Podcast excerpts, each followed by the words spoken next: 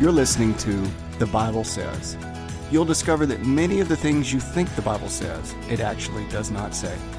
For more information about Elevate Church, please visit us online at www.elevatechurch.ms.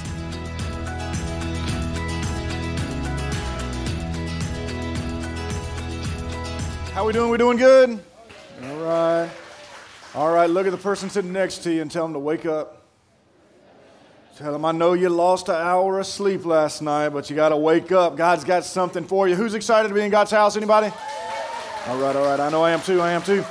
Hey, look, if you don't know me, my name is Robert Andrews. I'm just one of the pastors here at Elevate Church, and I'm so glad that you are joining us. You could be in a lot of different locations today. You could just be wherever, but uh, you're here, and I believe God's got you here for a reason. I believe God's got you here because He wants to speak to you. No, He wants to speak to me, and so I'm just so thankful for that.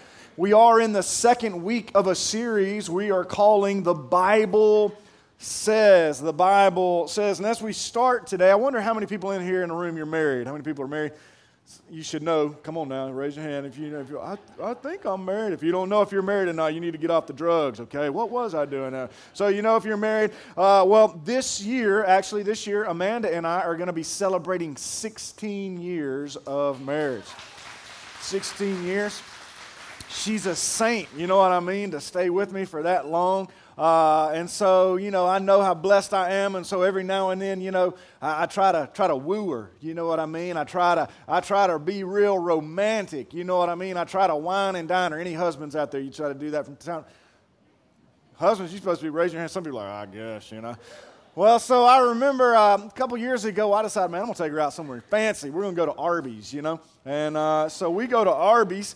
And some people laugh about that, but man, Arby's is different, and different is good, right? I like me some Arby's. And so we go to Arby's, and as we get to Arby's, we walk in, and you know how sometimes you see people and you just know that like they're like not happy about life. So we walk in, and the lady behind the register, the lady behind the counter there, you can tell she's probably never smiled before in her entire life. She's probably never smiled before in her entire life. And so there she is, and man, she really, really, really looked rough. She really, really, really uh, looks scary to me. How many of y'all have ever seen the movie It with that crazy, ugly clown? You know, this lady looked like she could probably scare that clown. I mean, she just looked mean, just looked rough. And so um, Amanda and I were ordering our meal, and I was going to try to make this lady smile. I was doing everything I could to make this lady smile. I'm turning on my charm, you know. I'm like, yeah, I got, I'm bringing my smoking hot wife out on a date, and the woman just I'm like, so she wasn't working. Nothing I did made this woman made this woman smile. And so Amanda orders her roast beef sandwich. She orders her some uh, uh, curly fries and a cup of cheddar.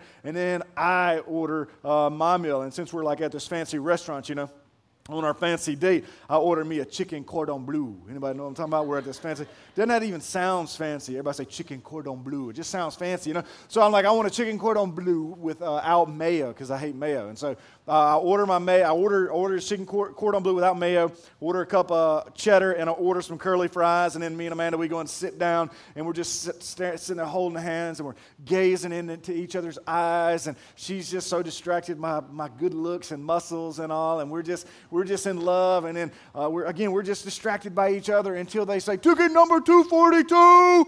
And so that's our ticket number. And so we I run up there to go get our food and bring our food back to our table. We say the blessing and we start to eat. And I open up my chicken cordon bleu with no mayo. And guess what's on my chicken cordon bleu with no mayo? Mayo.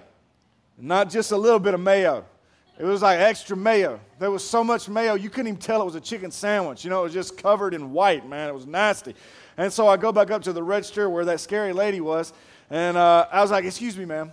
I think there's been a mistake. And she's like, "What's a mistake?" And she, I'm, you know, I'm kind of kind of taken back by this. What's a mistake? And I said, "Well, uh, I ordered no mayo." And she said, "No, you didn't. You ordered extra mayo." And I was like, uh, "Well, uh, no, I don't think I ordered extra mayo because I hate mayo. Uh, so I don't think I would have done that." And she said, "Oh, yes, you did." And I, I, was like, man, this isn't going anywhere. You know what I mean? Anybody ever been in a situation like that where you realize you're just not going to win? And so I said, well, I said, you're probably right. I just had a momentary loss of memory. Just forgot I hated mayo, so I ordered extra mayo, you know? And so I said, I'm just going to go back and eat my curly fries with my cheddar because cheddar makes everything better, right? and she's like, looking at me like this. And so I go and sit back down. Well, about five minutes later, she brings me, or she's walking back out to me, you know, and I didn't know what was going to happen. I thought she's going to punch me or something like that. But she, she comes to the table and she puts a new, a new sandwich, a new chicken cordon bleu sandwich on my, on my table. And she says, You did order it with extra mayo. And I was like, Okay, but so I open up this new sandwich, and guess what? She had made me a sandwich without mayo, without mayo. Amen, amen, amen. But you think I ate that sandwich? Mm. I ain't eat that sandwich. You might have put a boogie or something in it. You know what I mean? I didn't eat it. My, I was born that night, not last night. Mom ain't raised no fool. Uh, I ain't eat that sandwich. But again, I wanted, I wanted no mayo, no mayo. And she put extra mayo on there. See, there really are times in our life when people get what we say wrong. Am I right? Uh, and there are also times in our life where we get what other people say wrong. We do that with people, but we also do that with God's Word. See, during this series, what we've been doing and what we are going to do is we're going to talk about things that the people say the Bible says. But in actuality, a lot of times the things that people say the Bible says, it doesn't really say it the way people actually uh, people actually are, are, saying it. You know what I mean? They're, they're a little uh, incorrect in their translation. And so we're going to be looking at misquoted verses, misused verses. And last week we talked about how a lot of people think, hey, you know what? You can ask God for anything and He will do it, right? Anything you ask God of, He'll do it. And why do people believe that? Well, they believe that because of verses like John chapter 14, verse 14 where Jesus said, You may ask me for anything in my name, and I will do it. Again, if you take that verse just at face value, you're left with the impression that, again, anything you ask about God, just because you ask Him of it, He has to do it. Again, because you asked Him. But that's not what Jesus was actually saying. If you miss that message, you can go back online and you can listen to it. But the thing is, really, as Christians, it's important for you and I to know what the Bible says. Would you agree? Right. And so, as Christians, it's not just important for you and I to know what the Bible says, but it's important for you and I to know what the Bible means when it says something, right? We, we want to understand the Bible properly. And, and, and, so today I want to look at another, another thing the Bible says that really seems to trip up a, a, lot of, a lot of people. If you've got your Bibles, I want you to go to Matthew chapter 7.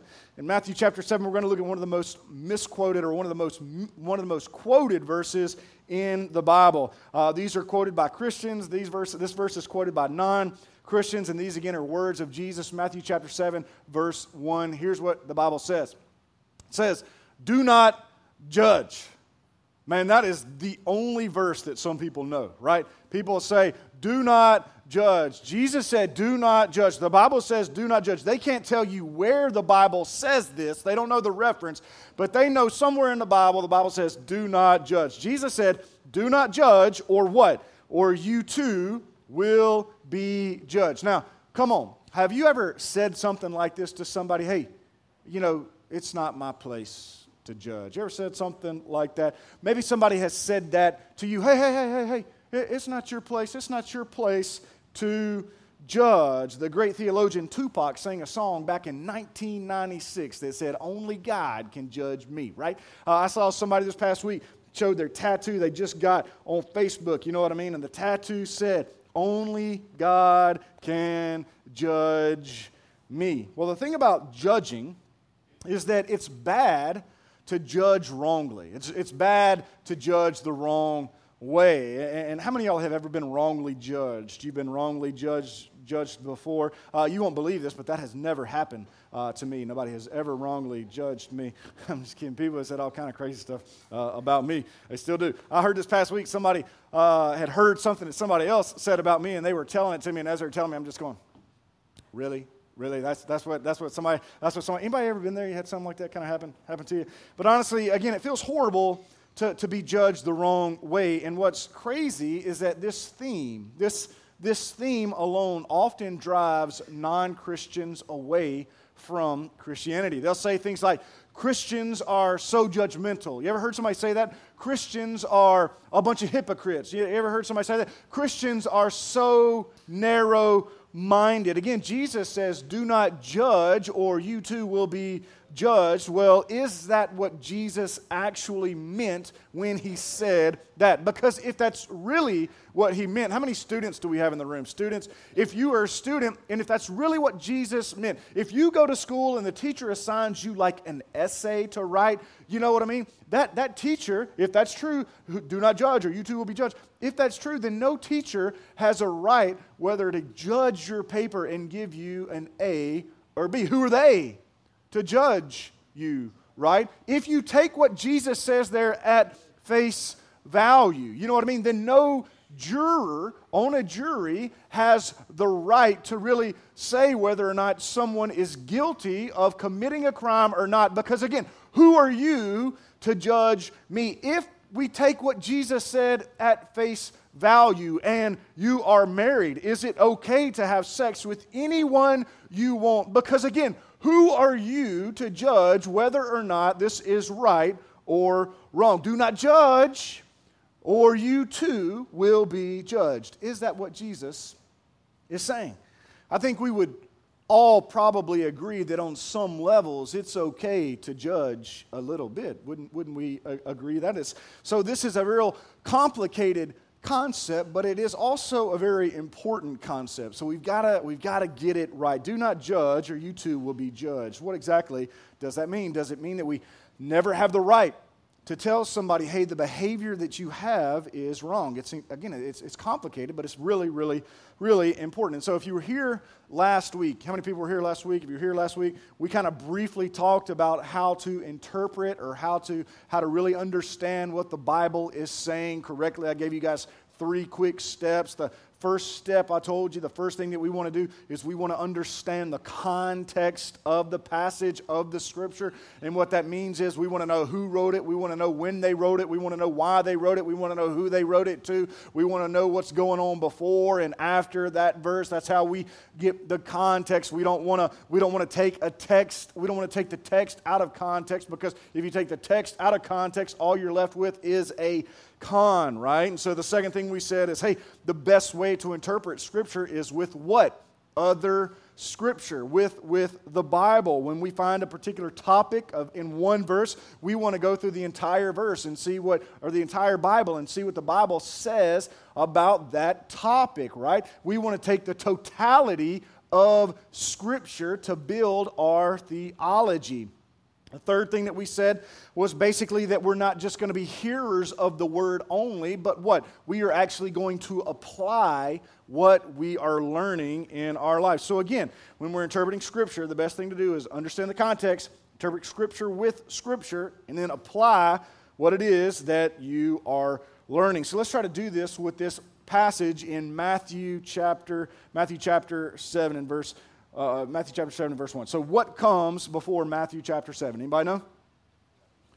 Matthew chapter 6. You guys are smart. Boy, yeah, man, we ain't from Pearl. We know what's going on. Um, yeah, Matthew, Matthew chapter 6. Matthew chapter 6 is before Matthew chapter 7. And if you read chapter 6, what you are going to find is that there is this theme that's pretty consistent throughout the entire chapter, and it is the theme of hypocrisy. In Matthew chapter 6, verse 2, look at what Jesus says. He says, So when you give to the needy, do not announce it with trumpets as the what? Hypocrites do in the synagogues and on the streets to be honored by others. Again, hypocrites. This is a theme. Then you get to Matthew chapter 6, verse 5, and look at what Jesus says. He says, And when you pray, do not be like the what?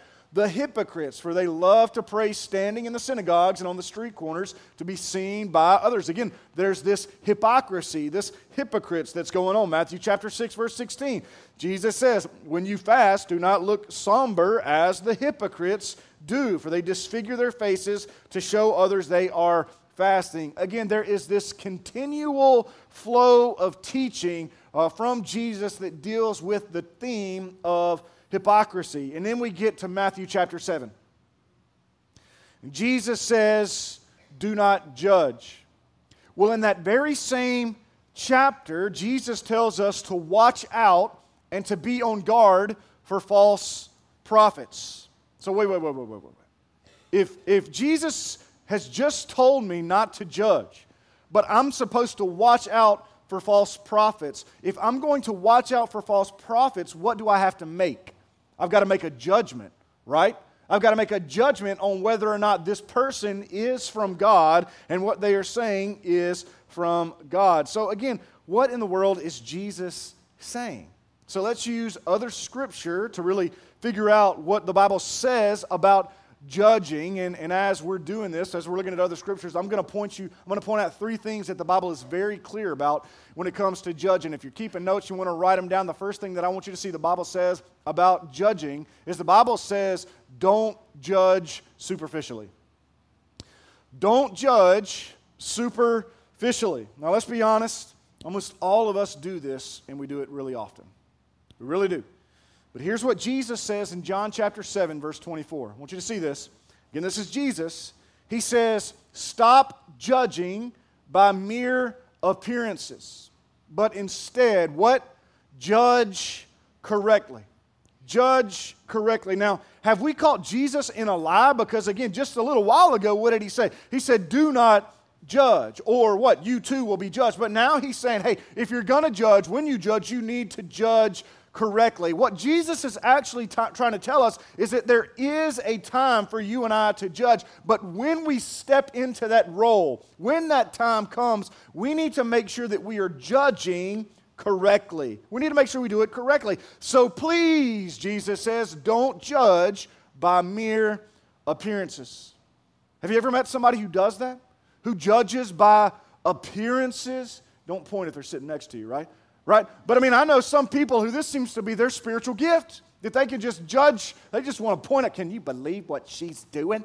Can you believe what they're wearing? Oh, I know she didn't. I mean, I know some people who really are like that, but what's crazy is that we all do this from time to time. We all judge based off of mere appearances. We have this tendency to judge superficially.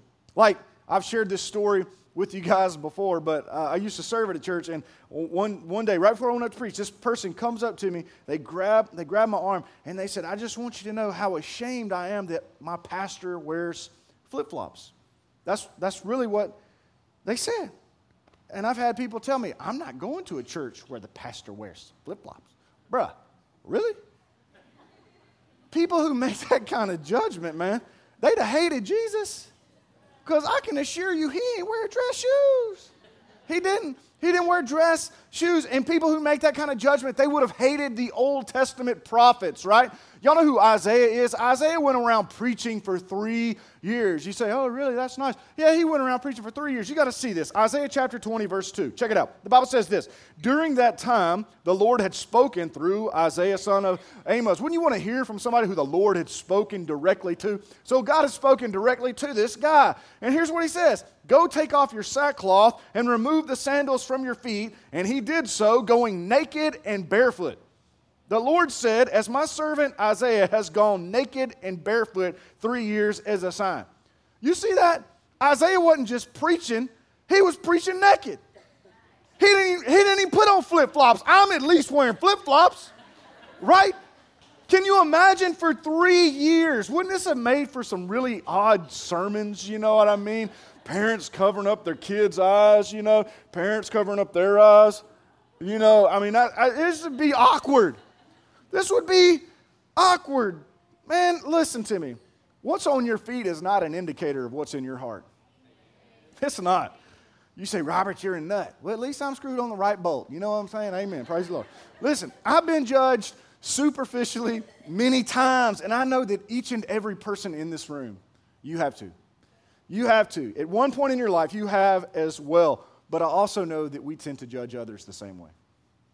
We tend to judge others the same way. It's so easy to do, so we've got to be careful. We've got to be careful never to judge somebody from a distance. We've got to be careful never to judge someone just because of mere appearances. You know, all too often we want to judge somebody because of the color of their skin. We want to judge somebody based off of what they are wearing. We want to judge somebody based off of what they are driving or where they live. But Jesus says, don't you ever do that. Again, in John chapter 7, verse 24, what did Jesus say? He says, Stop. Everybody say, Stop. Stop judging by what? Mere appearances. Instead, judge correctly. Do you know that it's God that looks at what? The heart. He doesn't look at mere appearances. And that's something that you and I have to learn to do. So we've got to stop judging superficially. Not only do we need to stop judging superficially, but the next thing that I want you to see this morning is that we've got to, the Bible says, never judge hypocritically. Never judge hypocritically. Now, remember, our main passage is in Matthew chapter 7. And what was the theme again in Matthew chapter 6? Hypocrisy. That's what's happening in Matthew chapter 6. So Jesus is dealing with hypocrisy. And in Matthew chapter 7, again, this is what's going on because I want you to see something that I'm not quite sure I had really uh, seen before. But check this out Matthew chapter 7, will starting verse, verse 1. He says, Do not judge, or you too will be judged. For in the same way you judge others, you will be judged. And with the same measure you use, it will be measured back to you. Why do you look at the speck of sawdust in your brother's eye and pay no attention to the plank in your own eye? Now, let me stop. Have you ever had something like in your eye? Man, maybe you was cutting the grass or something like that, or some dust got up in your eye, or a rock, or maybe just whatever. It got an eyelash in there, and so your eye is hurting, and you're man, it's kind of irritating. Y'all know what I'm talking about? Everybody ever been there? Just me? A couple times I've had that happen. Well, well here, here's the thing. You know, when you have something in your eye, you don't you don't have to have somebody come up to you and say, hey, there's something in your eye, right?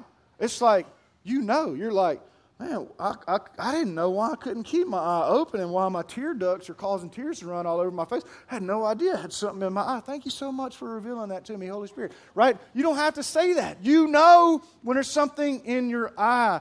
And what's serious about getting something in your eye, like a dirt or a speck of sawdust, is that if you leave it in your eye long enough, you know what will happen? It can get infected. Then, if it stays in your eye even longer than that, you might actually lose an eye. So, a speck in someone else's eye, it's, it's really, it really is a big deal and it needs to be dealt with. So, look at what Jesus says. He says in verse 3 Why do you look at the speck of sawdust in your brother's eye? Whose eye? Your brother's eye. Three different times in these verses right here, he uses the word brother. He uses the word brother. He doesn't say, Why do you look at the speck of sawdust in a stranger's eye? Somebody you don't know. He doesn't say, Why do you look at the speck of sawdust in your enemy's eye? He says, Why do you look at the speck of sawdust in your brother's eye? That word brothers indicates that there's some sort of relationship where you care for one another, where you actually want the best for one another. It's not like a friend that you just see once or twice a year, somebody who you say is your Facebook friend on Facebook, you know, but they're not really your friend. Anybody know what I'm talking about? How many y'all got like 100 friends on Facebook? You don't even know half of them. I, I think I got like 200. I don't know none of them. You know, I'm just kidding. I know a lot of y'all. But anyway, again, that's what we are.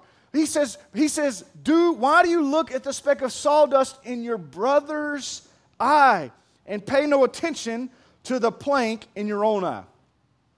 Now, when Jesus said that, everybody in the crowd probably laughed because they understood what Jesus was saying. A lot of times when we're reading it, we just read over it, but again, Jesus Jesus made everybody laugh with this comment because it would be like me coming up here and preaching a sermon like this.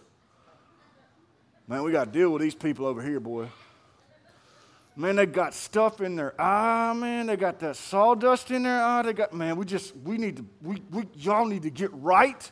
You need to get, if y'all would be like, man, I ain't listening to nothing that man says. He need to go to hospital. Something wrong with him. He needs to get that dealt with ASAP. Even if I came up to you and said, brother, man, I love you so much, but you got something in your eye. I mean, you're, what are you going to be thinking? You're not going to be able to take me seriously. You're going to be like, man, that dude really, really, really has issues. And so look at what he says. Why do you look at the speck of sawdust in your brother's eye when you, what? You got a plank in your own eye. Look at what he says in verse 5.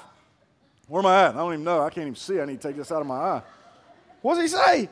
He says, in verse 5, he says, You hypocrite, right? What's he saying? What's the theme here? Hypocrisy. There's this continual theme. And so he says, You hypocrite. And then he says, First. What does that indicate? That there is a process involved with helping somebody who really does have a speck of sawdust in their eye.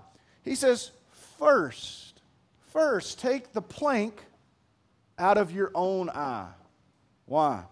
Then you will clearly see, you'll clearly be able to remove the speck from your brother's eye. So Jesus doesn't say, just ignore it, just ignore the speck, just ignore the speck. He, he doesn't say, just don't worry about that speck. He just says, before you go and help your brother with their speck, you know what you need to do? You need to deal with your issue that you got, which many people just don't want to do. A lot of people don't want to do that. See, a lot of people like to point out other people's problems, and you know why they like to do it? Because they hope that by them pointing out somebody else's problems, it will hide their own. It'll hide their own. Our problem all too often is we like to accuse others and excuse ourselves. We like to accuse others and excuse ourselves. We like to go to others and say, You're wrong. What you're doing is wrong. This is wrong. You need to stop that. Man, I'm going to tell everybody. We like to, we like to do that. But when somebody comes up to us pointing out something that we have done that's wrong, we'll say something like this Well, you just don't know the whole story. If you knew what I've been through, you wouldn't feel that way. If you knew what had happened to me, you, you, you, wouldn't, you, wouldn't, you wouldn't worry with me. I only did it one time. That's what we do. Again, we like to accuse others and excuse ourselves. But Jesus says, hey, when you do that, you're judging hypocritically. The Bible says, again, never judge superficially. It says, never judge hypocritically. It says, judge correctly. So, how do we judge correctly? What do we do? If you keep a note, you want to write it down. The Bible says if you're going to judge correctly, you need to judge mercifully. You need to judge mercifully. You judge mercifully. Why? Because at some point you too will what? Be judged. Look at what Jesus says again in Matthew chapter 7, this our main passage in verse 2. Here's what he says. He says, For in the same way that you judge others, what? You'll be judged. And with the measure you use, it will be measured to you. Now, how many people in the room you like to be embarrassed? Anybody you like to be embarrassed? I, I, actually don't know anybody who just loves to be embarrassed. Like if you went up to somebody and said, Hey, what would you like for your birthday? I don't know anybody who says, Well, I'd really like for you to take me to this restaurant down the road that's going to put a big old hat on my head. Everybody's going to come and sing. I'm going to play, play I don't even know what to say. But anyway, they're going to be singing, and then they're going to shove my face in some kind of dessert. I don't know anybody who's like, Hey, that's really what I want for my birthday. I'd love it. Anybody, have you met anybody that's ever like that? Again, we don't like to be, we don't like to be embarrassed. So think about this, and we're all adults, right? Most of it, most of us. So have you ever like, have you ever like looked down maybe, and like you had a you had a button on your shirt unbuttoned? Anybody, or or maybe like the zipper on your your pants was unzipped. Has anybody, it just has it ever happened?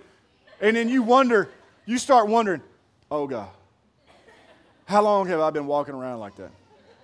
Anybody know what I'm talking about? Or, or, or, maybe it wasn't something that you noticed. Maybe it was something that somebody else noticed about you. So, so like, like let's hypothetically say that you had some friends, you know, hanging out in your nose. You, anybody know what I'm talking about? Come on, man. We're adults, but you had some friends kind of hanging out, you know. And so if you're in a group of people talking, and you, again, you got an issue that really needs some attention, but if you're, if you're in a situation like that, you, you know, hanging out with some friends and somebody walks up to you and says, Man, you're disgusting. You got a boogie the size of Alabama hanging out of your nose. If somebody does that, are, aren't you kind of embarrassed? Right? You don't want somebody to do it that way, right? If you if you got a situation that needs some attention, what you hope is that one of your friends, somebody that you love, comes up to you and they're like,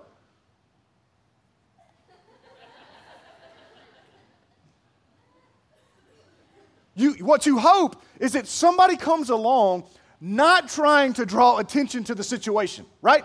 You, what you hope is that somebody comes along lovingly and says, hey, bro, you need to handle that because that looks, you know what I mean? That's what you're hoping. That's really what you're hoping happens. Well, that's the same way we should bring correction to a brother or sister in Christ who is caught up in sin. It is. I want you to see this. In Galatians chapter 6, verse 1. Here's what Paul says Brothers and sisters, If someone is caught in a sin, you who live by the Spirit should restore that person gently. You see that? How do you do it?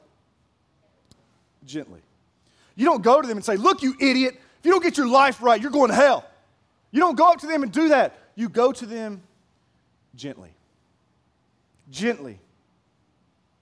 And do you know the whole reason that you go to them gently is so that you will what? Restore that person. Can we just say the church is a lot of times bad about like shooting their wounded? You know what I mean? Man, this world will shoot you enough. Man, in church, we ought to want to pull each other up, lift each other up. And so we go to restore them. It's, it's not so that, you know, we can feel prideful about being the person that corrected them. It's not so that, you know, we can, we can really feel super spiritual about being the one who pointed out their flaw. No, we go and bring correction gently with the hope of restoring them. You go gently and mercifully. You say, hey, brother, I love you. That's why I'm here. That's why I'm coming to you, man. Because I see what's going on in your life, and I see you going down a road that you don't want to go down. And so I'm here to help. What can I do to help you? You show them the same grace you would like to be shown if you were in their shoes. You show them the same mercy you would like to be shown if you were in their shoes. You show them the same love you would like to be shown if you were in their shoes. Again, the same grace that God has shown you, you show them. Paul says, brothers or sisters, brothers and sisters, if someone is caught up in a sin, you who live by the Spirit should restore that person gently. But watch yourselves, or you also may be tempted. So Paul says, be careful. Be careful. Make sure you get it right. Because the moment you start correcting others, you make yourself vulnerable to pride. Again, have you ever met somebody and then they were like, I put them in their place. I really told them what was going on. There's, this, there's this pride that can really, can really swell up inside of us when we correct somebody else. And the Bible also teaches that pride goes before a fall. And so, again, we're told be careful. Be careful be careful when you bring correction. You have to use discernment. You need tongues of wisdom. So, anytime we judge, the Bible tells us how to do it. We don't judge superficially, we don't judge hypocritically. We judge correctly. And so, we judge mercifully. We do it gently because one day, one day it might just be us being judged. Again, Jesus said, from the same way you judge others, you will be judged. The same measure you use will be measured to you. See, I'm wrapping up. I'm almost done. But the truth is, we've all, at some point in our life, we've all been judged incorrectly. And when it happens, it hurts.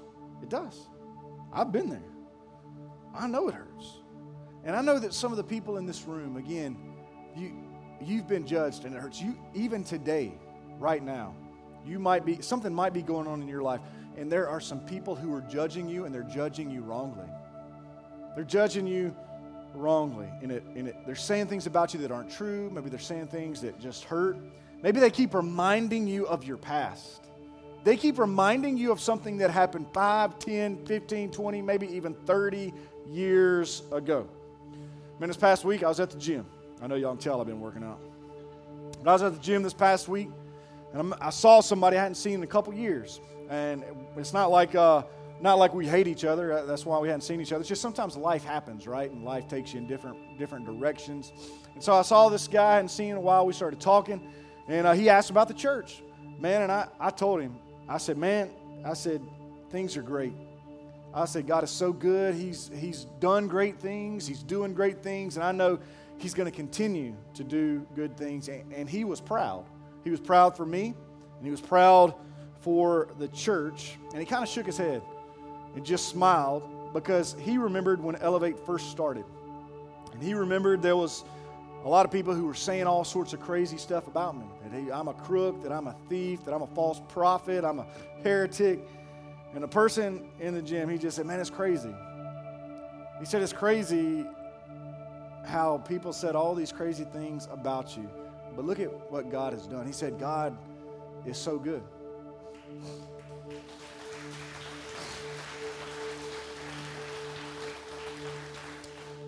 But when he said that, when he said, you know, all these people who said all these things about you, I, I'm just going to be honest with you. In that moment, I heard in my mind all those negative things that people said about me for years.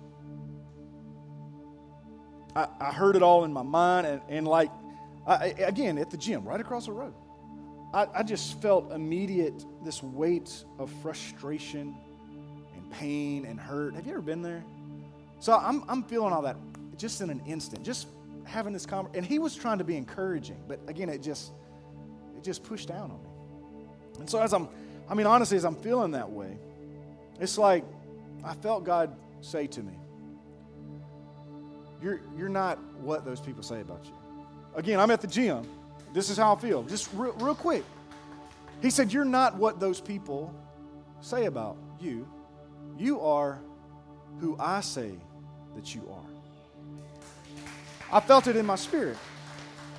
God said, You're not who those people say you are. You are who I am. And it was one of those Holy Spirit moments where I just felt peace and I felt encouraged. And just how I felt the other day in the gym, I'm here to encourage somebody today who feels judged, who feels down. Man, somebody has been judging you incorrectly. I want to encourage you and I want you to know you know what? You're not who they say you are.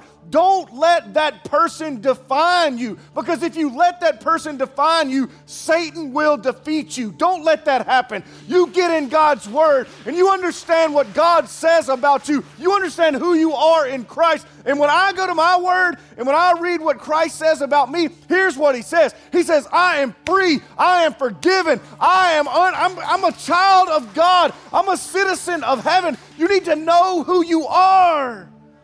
Don't worry about those people who judge you incorrectly. Your heavenly Father knows the truth. He knows the truth. You be who God commands you to be. And just understand that if somebody is judging you wrongly, God is more upset about it than you are because you're his child and he loves you. Man, he loves you. He loves you. So, with every head bowed and every eye closed, I don't know where you're at in your spiritual walk, but again, here's what I do know I know that from time to time, we're all judged. Sometimes we're judged incorrectly. And it hurts. Man, I want you to be encouraged today. God loves you, He knows who you are. He knows who you are. But maybe you're here today and you know the life that you've been living hadn't been good. It's not been the life that God's called you to live. I want you to know today that God still loves you. And God has you here because He wants to forgive you today. And He wants to give you new life. And so if you're here today, and you want to receive forgiveness of your sins, you want to be saved, you want to become a new person like the Bible says, I'm going to encourage you to pray this prayer right where you are. Just, Father, forgive me for all my sins. Thank you, Father, for loving me. Thank you, Father, for sending Jesus to save me. Today I confess Christ as Lord. I confess Christ as Savior. Empower me with your Holy Spirit so that I can be who it is that you say I am. Again, our heads are bowed and our eyes are closed. But if you prayed to receive Christ today, if you prayed to be saved, I'm going to ask it right where you are, just so I'll know. I'm going to ask it right where you are that you raise your hand and just say, hey, you know what? I prayed to receive Jesus. Amen. Amen. Amen. Two people, three people. Amen. Father, thank you so much for new life. I pray for these individuals who have raised their hands indicating that they've given their life to you. Father, I pray that it will be a very real experience. I pray that they'll have a peace that comes on them because your Holy Spirit is living in them. Father, I just ask that you would continue to bless Elevate Church. I thank you for what you're doing. I thank you for what you're going to do. I pray all these things in the precious name.